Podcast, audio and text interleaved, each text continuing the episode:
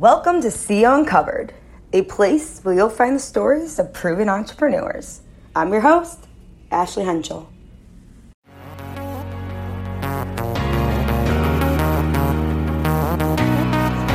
Who's D-Rock?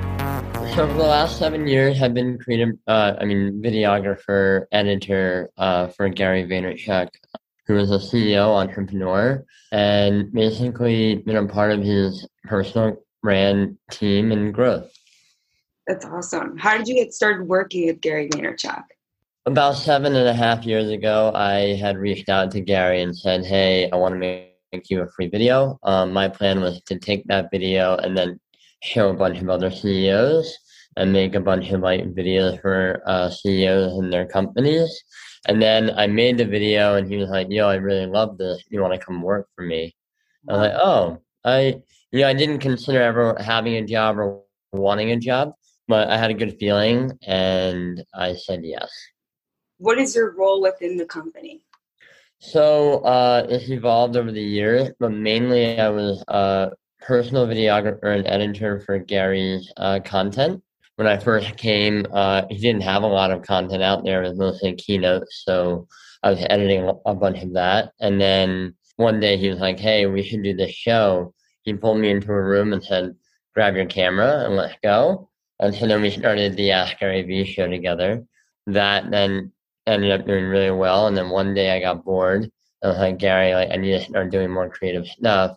Can I follow you around some more and you know make some short films? So followed him around for a few days, and then I was like, wait a minute, your life is interesting. You know, not only am I here trying to capture a good B-roll, but like, I think we should film this. And, you know, it was a little weird. Uh, a man following another guy around into like a business meeting. Um, so at first, you know, we said no, and then Casey Neistat started vlogging uh, every day, and he he's a, a New York City creative on YouTube, and his YouTube channel exploded. And then one day I was like, Gary, we have to do this, and he was like, No. I'm like, but please. One one day he asked me to film his basketball game, and I ended up just going and filming him all day. And I said, I'm doing this, and then that was DailyVee one. And then after that, we just kept the machine growing and, and rolling. So now I'm creative director for Team Gary, as well as uh, moving into 1.37 p.m. to work on original programming. How did your past jobs prepare you for this big and this current position you're in? I mean, I hustled, right? So I guess working every minute, I was used to that as a freelancer. I knew that, you know, in order to get paid, I had to find more work, and I was always on Craigslist and job boards, always trying to find odds and end jobs. And then um, I guess just, and then my parents, I guess I worked at the age of 14 in construction with my dad. And so I, I said, I never want to do this ever again. So I was like, I got to find out what I love. And so once I found videography and editing um, at the age of 14, I was like, you know what?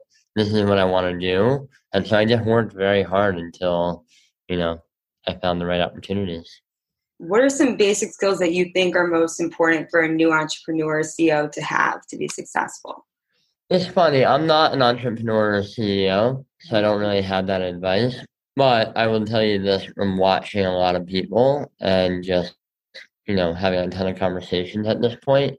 Really find the thing that you want to do. Like don't don't just do it because you think it's of the moment and you think you can make a ton of money on it I would say, you know, Vayner now is a good 10 years old. And at first, nobody wanted to hire them. And now they're one of the biggest agencies in the world. Um, and that's just Gary staying, staying like focused and steadfast on the mission. Um, and then also being, being able to adjust, you know, I think too many entrepreneurs are rigid and try to accomplish what's on their business plan. Mm-hmm. And most of the time, a business plan is just an idea, right, that you had in the beginning of your company. So, you know, if you say, hey, I want to be, do this, and then another opportunity comes and you're like, but I think I could be better at that, and that's where our company should go, then you should steer the ship that way. So adjust and stay focused. Working at VaynerMedia, what is one of the most important life lessons you've learned? It's so funny. Like, I don't consider myself a VaynerMedia employee just because Team Gary is such a You know, it's like the Macintosh and the Apple company. But I would say just the people. Gary does a very good job of um, at HR, and he really has incredible people in this building. Just keep surrounding yourself with the right people. And keep hiring and firing until you find the right players. You know, it's very hard for uh, CEOs or management to let go of people, but it's the most important thing until you find the right team. If you could give a piece to, of advice to a teenager college version of yourself, what would you tell them? I would say do more weird shit. I think though, you know, it's funny. I always refer back to the stories. Um, like when in an interview like this, I always re- refer back to story of like when I was doing restaurant videos for twenty dollars a video, and why I did it was a more experience, but also and horrible pay, but then also um, I got I also got free meals for it, and so like for me that was kind of like uh, the bonus when I was not making any money. I was like, oh, I get a meal tonight, you know. So more more stuff like that. I wish I did a lot more weird things like that because then it would t- help the story be more interesting, you know. I think you have a very interesting story how you got to where you are, and it's very inspiring. I think to our young students and to myself. Yeah, and honestly, like meet as many people as possible. I know it's cliche, but like literally just put yourself out there. Like in the world of Instagram DM, like back in the day, we didn't have Instagram. I mean, we had Twitter, but like I don't know, it just wasn't used the same way. Mm-hmm. Now, like I used to do like every day, I used to put out ads on Craigslist, like three or four of them, and they would only they would limit them. So every day I had to renew them or have like three or four more in the cache mm-hmm. in the backup, and then I would renew those, and then just keep on like finding like new niches and new ways to advertise myself. Now I would just use Instagram DM and literally just post every day. Hey, these are my services. This is what I do. You know, too many people are romantic about their feed. I would just go, hey, this is these are just this is what I do. Mm-hmm. Right? Here's the work. Here's what I do. I'm here for hire. And then um, I would just DM a ton of people. Like so many people. Like literally I say that and I, I'm expecting five of your students to at least DM me and say, Hey, we want to work for you. Here's examples of our work. You know, it's so it's so crazy to me that how many people don't do that. I was about to say, I feel like people are scared to put themselves out there. And also like it's so crazy to me that like, okay, I'll respond to them, hey, thank you, your work is amazing. Yeah and they're like, "How do I get the job?" And I'm like, "Here's the seven-hour vlog. I want you to watch these seven hours and make something out of it." You know how many people reply? Zero. I I figured. And I'm like, "But you want the job."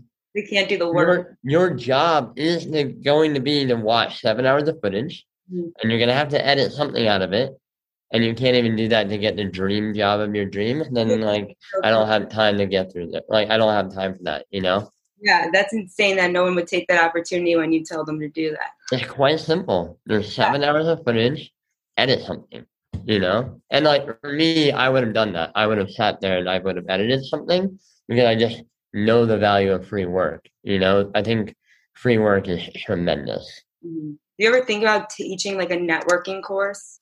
Uh, courses I'm just not into. Into? Uh, I, I just because like I don't know. I don't like the cliche sound of them. Uh, I am into like classes. I'm I'm definitely down to like, hey, like here's a here's a classroom.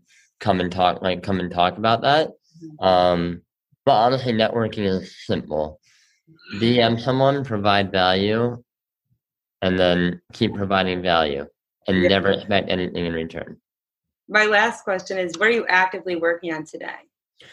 So it's funny because of the pandemic. Gary's like filming content has slowed down a lot. So uh, me and my buddy Nima, uh, he he's a director and producer from LA. He moved out to New York, and him and I are kind of working on 137's original pilot programming. Um, and then also we had the incredible opportunity in March to go film Beeple as the whole NFT exploration started happening. Um, and so we, we made a little mini doc on him. And so that's been kind of fun. Uh, just original programming and original content for 1:37 p.m. is kind of my main focus, and then also Gary content on the side.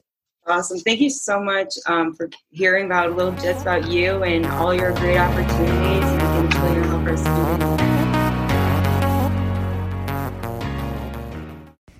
Thanks for listening to CEO Uncovered.